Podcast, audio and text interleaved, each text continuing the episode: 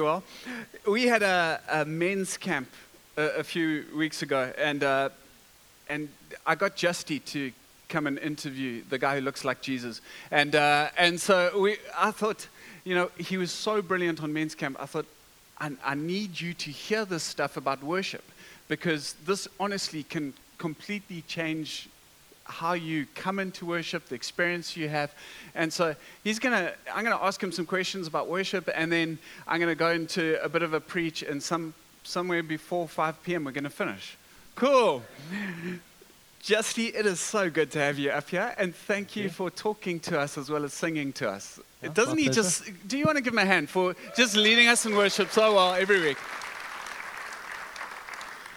Now, he, people come in from different different kind of vibes. Like we see them, they've had a, wi- a fight with their wife on the way in, and other people they come in during the second song because they don't like the first two. And like everybody's coming in with a different vibe. Some just can't wait for worship to start.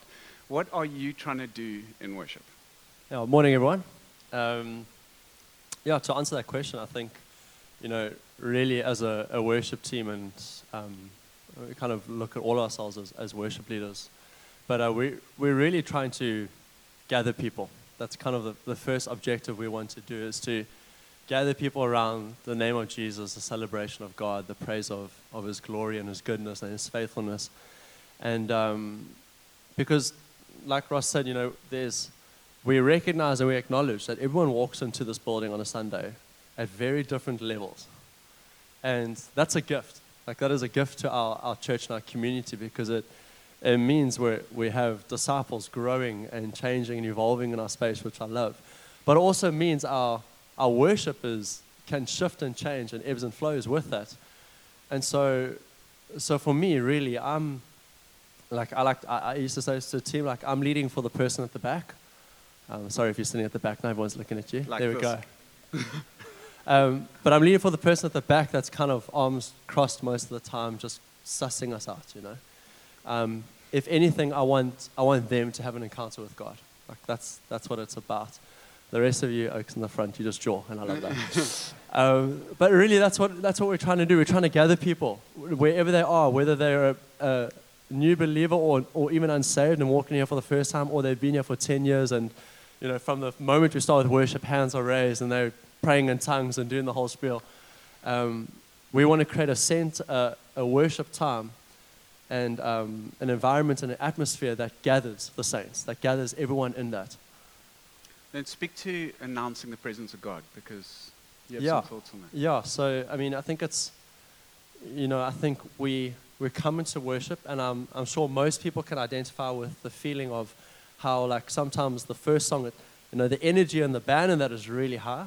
Like we come, we hit you like a ton of bricks, and everyone's starting here, but then by like the fourth song, like 25 minutes in, we're we're all kind of feeling like we're on the same page, and I guess that has a lot to say about how we as a team have been ministering, have been thinking, have been rehearsing these songs for the week prior. We've been like anticipating, preparing, getting our hearts ready for that.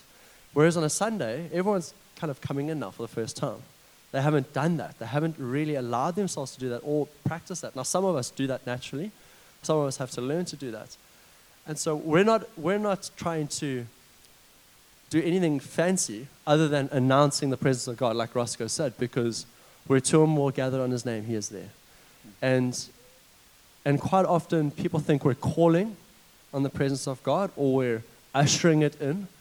Like, I'm not Jesus. I don't get to, like, I don't bear that responsibility. That's on him. But we're not doing that. We're announcing his presence. He is here. When we gather, he is here. And so we want that to be the starting point, which is why we often just sing songs in the beginning that are purely about God, to God, for God.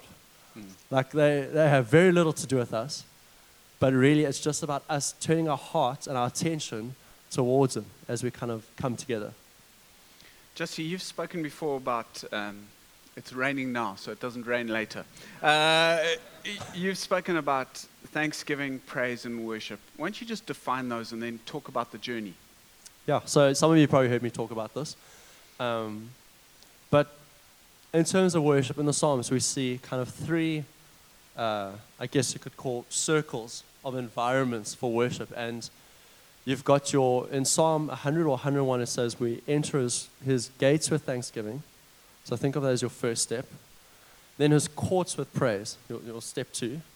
And then step three is we worship at his footstool. So, really, what you have there is three levels of intimacy, if you want to call it that. Um, because when you're at the gate versus at the courts to footstool, I mean, footstool is here, it's face to face, it's close, close, close, if you can picture that.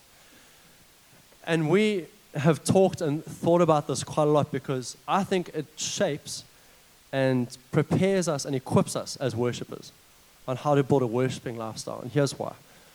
Because thanksgiving is being thankful for the acts of God, the things He's done in our lives, whether it's thank you, Lord, for my salvation, thank you, God, for healing that person, thank you, God, for this, this money deposited in my bank account, your financial provision.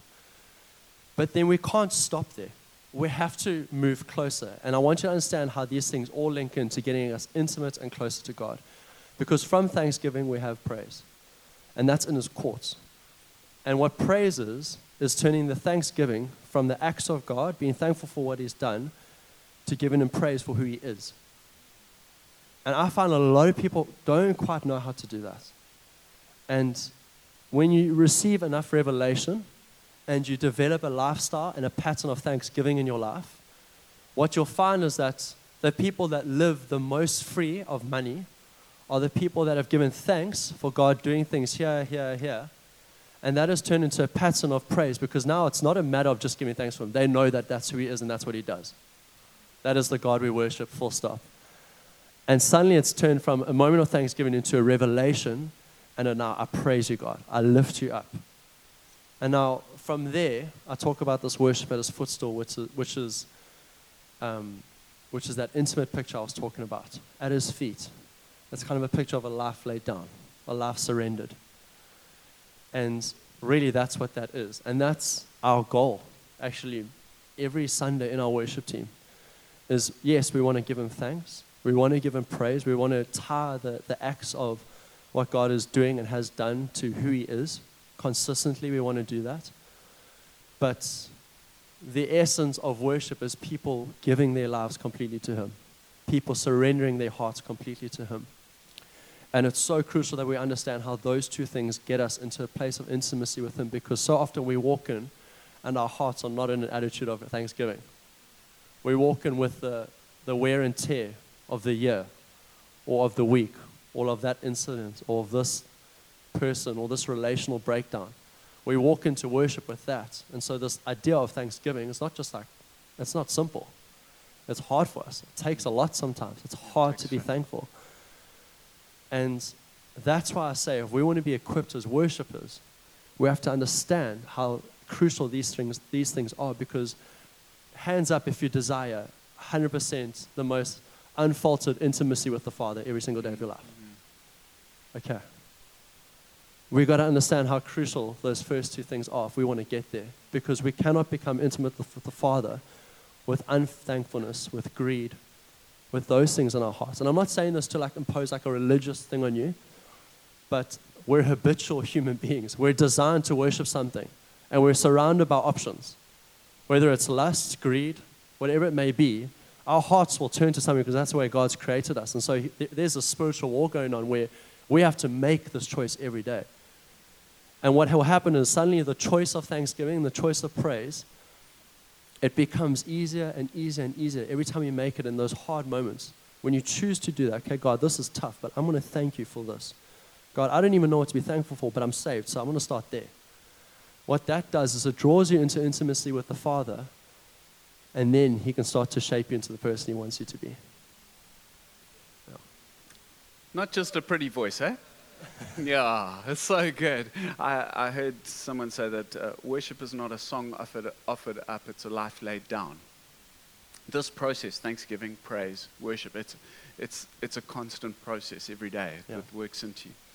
Now, Justy, you have, um, I guess, used as a strong word, but you, you've almost used worship to get you out of very tough seasons of your life.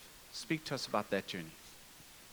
Yeah, so I mean, I think for myself personally, like I have I, I know it seems obvious because I'm the worship leader, but that's how I connect with the Father. That's my number one go to. No matter what's happening, I'll grab an instrument or sit on the piano and I'll just sing or, or pray or whatever. That, that's just musically and spiritually how I just connect with God. And so I guess the, the thing about that is that no matter what happens in my life, that's the place that's going to uh, receive a bit of attack or kind of be in a bit of turmoil when things are hard. And, and I want to speak into a season of my life in to end of 2017 where I started to, from I guess six months of just a variety of, of pressure, of tough relationships in and around me, just some hope deferred that I was dealing with personally. I kind of found myself in a place of a lot of anxiety. And um, I think it was in November where I was lying in bed one night. It was a Saturday night before the Sunday. I was actually meant to preach with Ross that next day. And I just remember from like 9 p.m. lying in bed, just my thoughts just kind of ticking, ticking, thinking, thinking. And then by like 11 p.m., it just felt like I had like zero control. For those of you that have anxiety or struggle with this, you'll know what I'm talking about. But that then develops into a full blown panic attack. I thought I was having a heart attack. and I woke up my wife and I grabbed my phone and I, we didn't know what to do. So we just prayed and put on worship. And it slowly subsided. But uh, next week, I was like ill and sick and all that. And I realized at that point that, okay, like, this was my breaking point. This is my body just telling me, now, enough is enough. And that anxiety and those panic attacks carried on for a little bit. And it took me quite a while to accept it. Um, and eventually, I took a, a, bit of a sabbatical and I took a break. And I just want to emphasize the idea of rest and how crucial that is in our lives. When our body is telling us to rest, we need to listen to it. And in that season of, of trying to rest and learning this idea of rest again, I had realized that I had made one fatal error. Is that in my worship, I have turned into a slave and I've forgotten that I was a son. And here's what I want to say to this is that what happens is, I talk about this pattern of thanksgiving praise, footstool you take your circumstances into your worship. Understandably so. Like if we all do it, and it's it's right because God needs to shape the circumstances.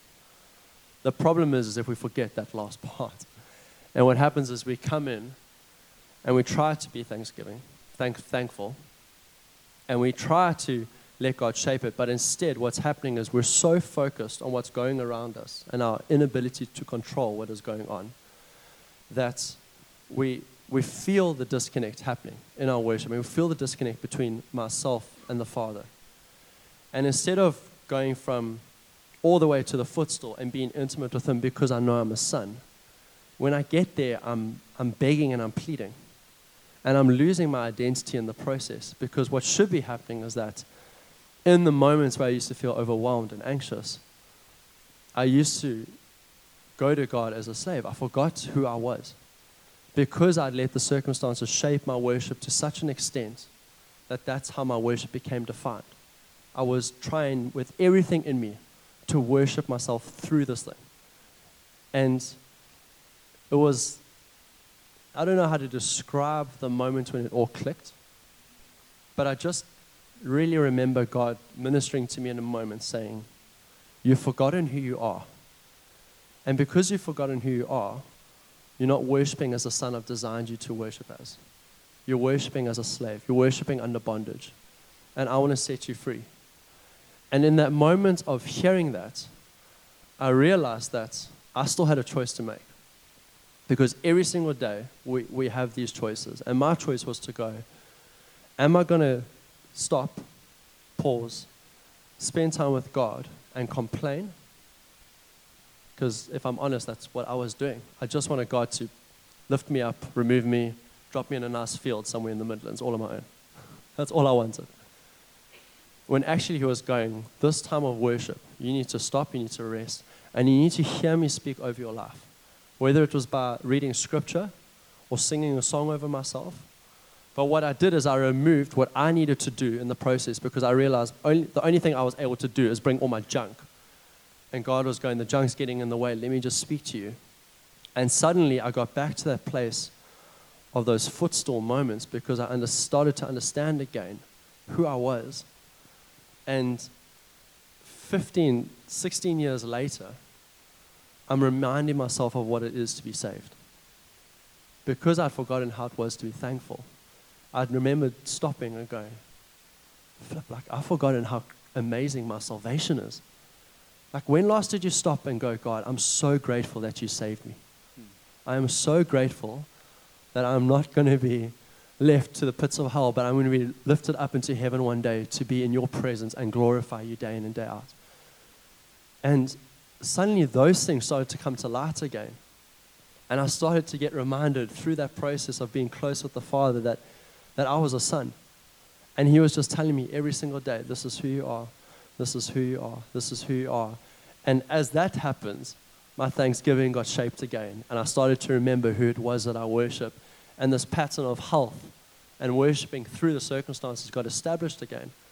And now, even today, if something happens or if I'm going through something, whatever you want to call it, like I've learned to come back to what He did for me to make me a son. That for me is how He has shaped my worship now because that's what brought me back and that's what gave me faith to keep pressing through. Thank you. Won't you give Justy a hand? Thank you, brother. This flip chart is so ugly that it's deeply affecting my worship right now. I want to take uh, what Justy said. Here's a present, sorry. Um, I want to take what Justy said and, and, open it up a little bit. Uh, in the 15 minutes I got to preach a message. I have a life group. I started a life group uh, recently because, um, because I want to get the whole church into life groups. So I thought I'd try one out. It is such a joy. You have to get yourself a life group, but make sure there is unchristian as my life group, and you will be sorted. It just becomes fun. It's awesome. So you need to get yourself in a life group next year. Otherwise, I'll put you in one, and you might find people you don't like. I started this, this life group, and, um, and anyway, I was talking about what they thought the word was, what they thought of the Bible. And uh, most people, uh, I love this group because they're very candid. They don't put on the Christianese stuff. They don't know it. So they just, they just talk. And, uh, and so, so they said, it's like, it's like a history book, but with fables in it that you can take something out of. Which I know none of you think like that about the Bible. And, uh, and so, anyway, we're chatting it through, chatting it through, and I realized most Christians don't understand the power of the Word of God, and therefore they, don't, they aren't able to do what Justy was talking about, because I'm going to talk, talk to you about speaking through your problems, getting, praising your way out of your problems you can only do that if you believe that the Word of God is living and active, that it's all, all scriptures breathed out by God, that you've been born again not of perishable seed, but of imperishable through the living and abiding seed of the Word of God. Here's what it's saying this Bible, not that Bible, that Bible on my phone, that Bible is a powerhouse all to itself that's living. And therefore, you need to know how to use it. What Justy was speaking about was he was speaking about the journey that we all go through. I remember when I became a Christian, and I've gone through this journey again and again, but when I became a Christian, all I wanted was a girlfriend. Looking at you, single guys. All I wanted was a girlfriend. And, and so I came to God going, God, give me a girlfriend, give me a girlfriend. Every single week, give me a girlfriend. And, and no girlfriend. Even though the lady singing was so pretty at that time, she just not interested in me, just no girlfriend, no girlfriend. Eventually, God spoke to me and He said, Seek first the kingdom of God and his righteousness, and all these things will be added unto me, unto you. And what I realized 10 years later was that I was seeking first the girlfriend and trying to use God to get it, her. And I was, God was resisting me. He wasn't going to let me go there because if I'd gone there, I would have been a slave to the girlfriend. He wanted to be me to be a son of his who could then have a girlfriend. Most people in their lives get enslaved to something. It's a, a dream, a hope, a relationship, a something. So I want to talk to you about how you get out of it because life and death is in the power of the t- tongue. If you got your Bibles, 2 Chronicles 20, verse 3. Yo, I'm going to go fast. And Jehoshaphat was afraid and set his face to seek the Lord and proclaimed a fast through all Judah.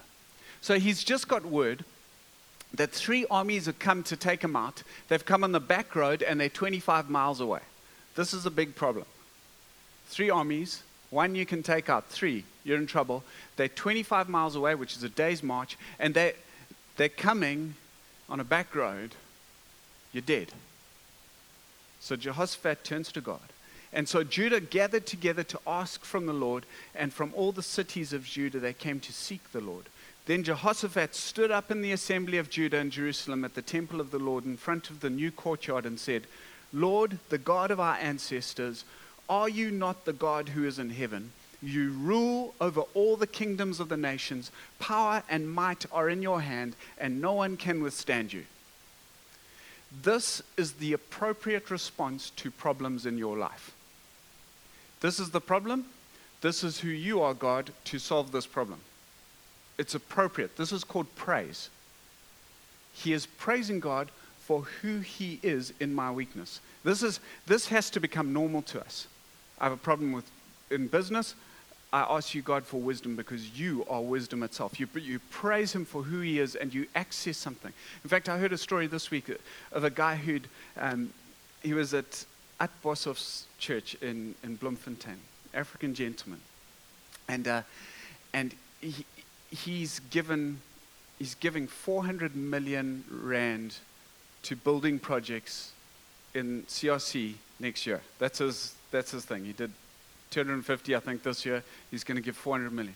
And so, so my friend asked him, he says, how, do you get to be so effective and so, how did you get here? basically, is what he said. And this guy said to him, he said, I wake up every morning and I pursue the attributes of God. So he says, What does that mean? He says, So what I do is I wake up at four in the morning and I write down every single scripture about, say, God's generosity. And then I just worship him for his generosity. I praise him. I thank him. And whilst I'm doing that, he puts something of him into me and then I become it. 400 million. I wouldn't mind having 400 million to just like sow into something, huh? This is what's going on here. He goes from there, he says, Our God, did you not drive out the inhabitants of this land before your people Israel and give it forever to the descendants of Abraham, your friend? this is thanksgiving. So Justy spoke about praise. We've just talked, looked at praise and thanksgiving.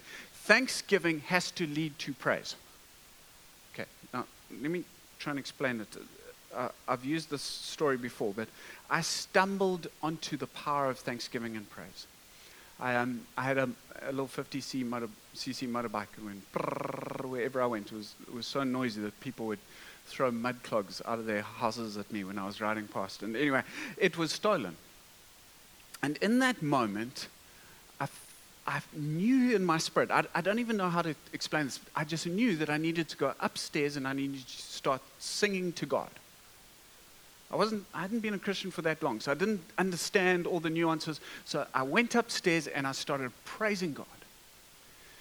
The next week, I went to varsity, and the varsity lecturer came up to me and he said to me, Ross, I heard you lost your, your motorbike. I heard it was stolen. So I said, Yes, it was stolen. He said, My son's got a 500cc in the garage. Would you like to use it for the rest of the year? Um, um, um. I have never heard of a lecturer giving anyone anything. You see, uh, I stumbled onto it. Then what happened was a little while later, I got hijacked. The polo got stolen. So you know what I did? I said, Come, my babe. We're going to worship. We're going to praise. And as we started to praise, I knew it's going to be okay. And everybody else who suffers from anxiety for the next X number of years because, because they don't know how to process what just happened because a gun got pointed at their head, they, they go into a nightmare. We praise God because God is the one who protects. And what happens is it breaks off the fear in your life and you start to live free again. See, there's power in your words, and what you speak over your life and what you speak over circumstances can change everything. Jehoshaphat gets this and he starts to thank God. And then he says, They have lived in it in Israel and have built in it a sanctuary for your name, saying, If calamity come upon us, whether the sword of judgment or plague or famine, we will stand in your presence before this temple that bears your name and will cry out to you in our distress, and you will hear us and save us. This is what he's doing. This is called proclamation. He is reminding God of what God promised. This is the most effective weapon you can use because God cannot lie. If God says something and you believe it and you remind him about what he said, then you're calling him to be true to himself. Proclamation.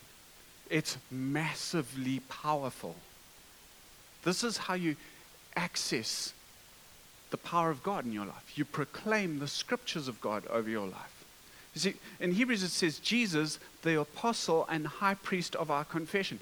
Jesus is the one who waits for us to speak the word of God so that he can get on board and help us achieve it. You're not into this as much as I am. How many of you, I don't know if, I, I, I want to do a little engineering because if I can explain this analogy on this ugly flip chart that looks like it's breaking, I will be able to break, I'll be able to explain something. Any surfers here? All five of you, okay. This is how waves are formed. There are many waves, there are many ways that waves are formed, but wind blows over a stretch of water for an extended period of time and you start to get swell. Swell is when water particles start to do this. And what happens as this water particle starts to do this and the wind keeps blowing and keeps blowing and keeps blowing over a stretch of water is that this gets bigger and bigger and bigger. And then what happens is the water next to it starts to do this. And over time, what you have, the water doesn't actually move, it just goes up and down, up and down. But what you have is energy doing this. That is called a wave. So, so if you want to see a wave, you grab a piece of string, and Justy grabs a piece of string, you just go like this. If you go higher, the wave gets bigger. If the wind blows for longer, the wave gets bigger. Now, you can create waves in the spiritual. When you speak the word of God, when you're constantly praising and thanksgiving, what you're doing is you're creating spiritual waves in your life. Very, very important that you do this. I was at a, a, business breakfast that we'd organized for a bunch of church leaders and, and, their key business guys to speak to the head of economic development in Durban and the head of um, uh, trade and industry from South Africa. And we, we had this, this breakfast. And there are not many times that I'm deeply embarrassed about Christians, but I was deeply embarrassed of the, about the Christians because what I heard the different business guys doing, and I'm just slating them, I never do this, but I am today, because they were whining nonstop to the government. Instead of saying, hey, we've got problems, how do we come on board and solve these problems together? They were just whinging, one after the next, after the next. And I wanted to crawl under the table until one lady got up and she rebuked them all. And I went, thank you, Lord. You know what they were doing? They were speaking against the purposes of God their, in their lives. And as I was listening to them, I, I realized people in South Africa, especially, have got so good at spotting the problem and speaking it out that they have learned how to bind themselves in the problem and be unusable by God because God is looking across the earth to find those whose hearts are fully His so that He can strengthen them. 2 Chronicles 69, so that he can strengthen them. But if you keep speaking negative words left, right, and center, the problem, the problem, the problem, what you do is you create flat waves you know when you see surfers in depression? It's because the wind blew this way, then it blew that way, then it blew this way, then it blew that way, then it blew this way, then it blew that way. You know what happens? No waves. That's when you see people like, yeah, there we go. It looks like that. It's hell. Some of us do that over our lives. Jehoshaphat he, uh, it, the next verse says this, verse 10. But now here are men from Ammon, Moab, and Mount Seir. Our God, will you not judge them? Verse 12. For we have no power to face this vast army that is attacking us. We do not know what to do, but our eyes are on you. What is he's doing? He's going, the problem's too big. Any of you facing a problem that's too big? Because we've got an economy with a problem that's too big. We've got a, we've got a, a city with, with homeless people who can't find jobs, and the problem's too big. Eh, let me, let me just encourage you a little bit. Most of your problems are too big. If you've got a marriage problem, it's too big. Here's why it's, it's too big because you can't change your spouse. Some of you have been trying for years, still not working. It's, the problem's too big. You, you're in a safe, safe space when your problems are too big. But you need God to come through when your problems are too big. You need a wave to break. And the way the wave will break is if you speak it into being. You know, I want to say to you, to some of you, the beauty about being in a city with very big problems is that you can go and fight the problems outside of your doors. You get to practice on other people's problems. Instead of some of us, we wake up when the problem's already in our house. And it's a cancer problem. But we haven't prayed for anybody else to get healed. And so we don't have faith when it gets to my door. Or it's a financial problem. But we haven't engaged in faith in another person's problem. And so when it hits us, anxiety explodes in us. One of the gifts we have as a city with many problems that we get to proclaim and we get to act in faith over people in our city. It begins to set us free. He proclaims. And then it says, The Spirit of the Lord came on Jahaziel, the son of a lot of people. And he said, Listen, King Jehoshaphat, and all who live in Judah and Jerusalem. This is what the Lord says to you Do not be afraid or discouraged because of this vast army, for the battle is not yours, but God's. Oh, who was here for Ntlantla last week? Touch your neighbor and say, The battle is not yours, but God's. Just there's just people going, No, I'm not doing that. I will not do that. I wasn't going to do it for him, not doing it for you, Ross. There are so many battles that are not yours. If it involves changing someone, it's not your battle. You can't control anyone. You want to know your battle? Your battle is trying to control yourself.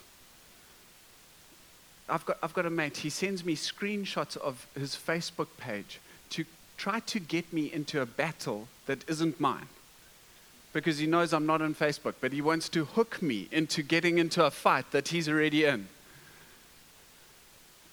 There are so many battles that are God's, and your job is to speak scripture into the problem and praise God into the problem. And you will find that God will take care of the problem. This is what happens. This is why this text is so good. It says, Early in the morning, they left the desert of Tekoa. As they set out, Jehoshaphat stood and said, Listen to me, Judah and people of Jerusalem. Have faith in the Lord your God, and you will be upheld. Have faith in his prophets, and you'll be successful. After consulting the people, Jehoshaphat appointed men to sing to the Lord and to praise him for the splendor of his holiness as they went out at the head of the army, saying, Give thanks to the Lord, for his love endures forever. And as they began to sing and praise, the Lord set ambushes against the men of Ammon and Moab and Mount Seir who were invading Judah, and they were defeated. I don't know how many of you need God to set some ambushes against your problems. But he praised his way into God creating ambushes for his problems. Now, friends, you're about to go into Christmas. So, if you're having any family, you're going to have some problems.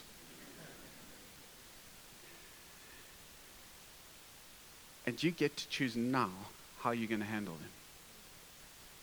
Because you can either whine with them, about them, to them, or you can speak peace over them.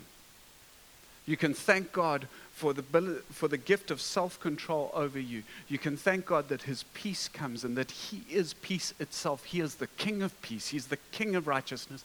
And therefore, righteousness and peace will reign in my life as I go into this mayhem that's gone on for the last 20 years and is like a family feud. And I'm going to bless them and smile at them even as they curse each other with their eyes and smile with their lips. I'm going to get involved and bring peace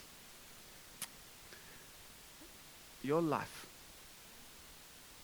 is called to bring the kingdom of God into it. You do it first in your thanksgiving, and then your praise, and then your worship, and then you speak it over the people and the problems that you're going into. And I want you this Christmas season to go in armed into our city, into the situations, into our problems, and shift them. If you're going to whine about them, don't do it in my vicinity. I will rebuke you. You know, friends, I, I, I want to end with this. I went to a braai the other day, and there were a couple of guys whining. And I've got lots of business friends. And the one businessman said to the other business guy, You better not whine whilst this oak's around. Because he'll shout at you. And I thought to myself, at first I thought, oh, that's a bit hectic. And then I thought, thank you, Jesus, that I've created an ecosystem around me that doesn't put up with that crud. Thank you, Jesus, that you've graced me with a voice that keeps moving this thing positive, that can shift environments around me, that can so hold its own that when it's confronted by something that's partnering with darkness, it shifts it. I want you to be that. I wanted to end with praise, but I've gone on for too long, so I'm going to pray for you. Should we stand?